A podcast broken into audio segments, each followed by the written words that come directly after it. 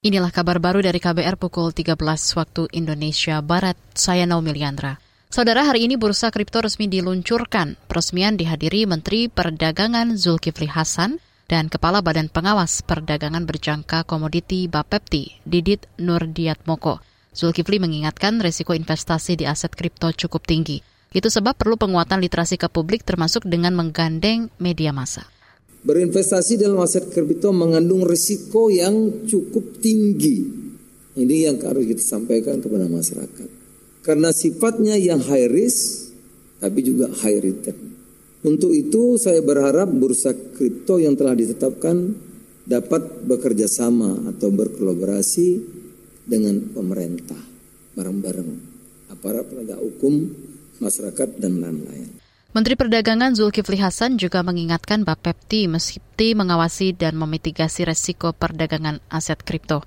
Evaluasi dan pembaruan regulasi harus tetap dilakukan karena industri kripto berkembang sangat cepat.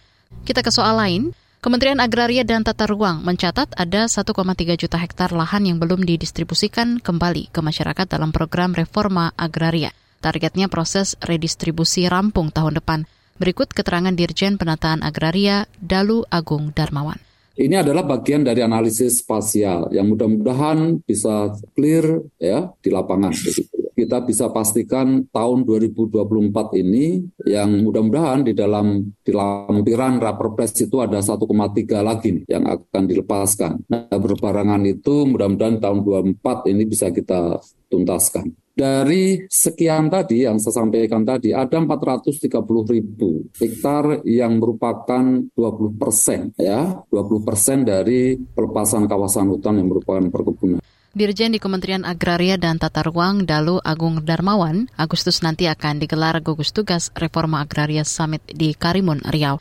Sejumlah topik bakal dibahas dalam forum itu di antaranya alokasi 20 persen pelepasan kawasan hutan untuk tanah objek reforma agraria Tora, transmigrasi dan lahan permukiman di atas air. Beralih ke Jawa Timur, Tim Pengendali Inflasi Daerah TPID Kabupaten Banyuwangi meninvestigasi penyebab kelangkaan gas LPG 3 kg. Menurut Sekretaris Daerah Banyuwangi, Mujiono, investigasi untuk menindaklanjuti dugaan penyalahgunaan LPG bersubsidi itu. Usaha skala besar yang terbukti menggunakan gas bersubsidi bakal dikenai sanksi. Tak tertutup kemungkinan izin usahanya dicabut. Jelas di situ digunakan untuk bagi masyarakat yang pendapatannya di bawah rata-rata kelompok miskin. Tapi kenyataannya masih ada yang kurang tepat gitu loh.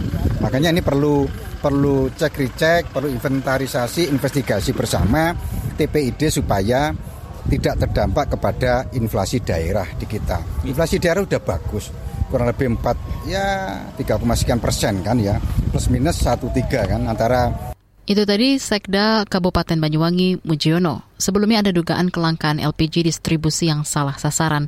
Banyak masyarakat mampu yang justru beralih menggunakan gas melon, padahal LPG bersubsidi hanya boleh diakses oleh warga miskin. Dinas Perdagangan Banyuwangi mengklaim tidak bisa menindak karena hanya berwenang memantau distribusi dan stok LPG. Demikian kabar baru, saya Naomi Liandra.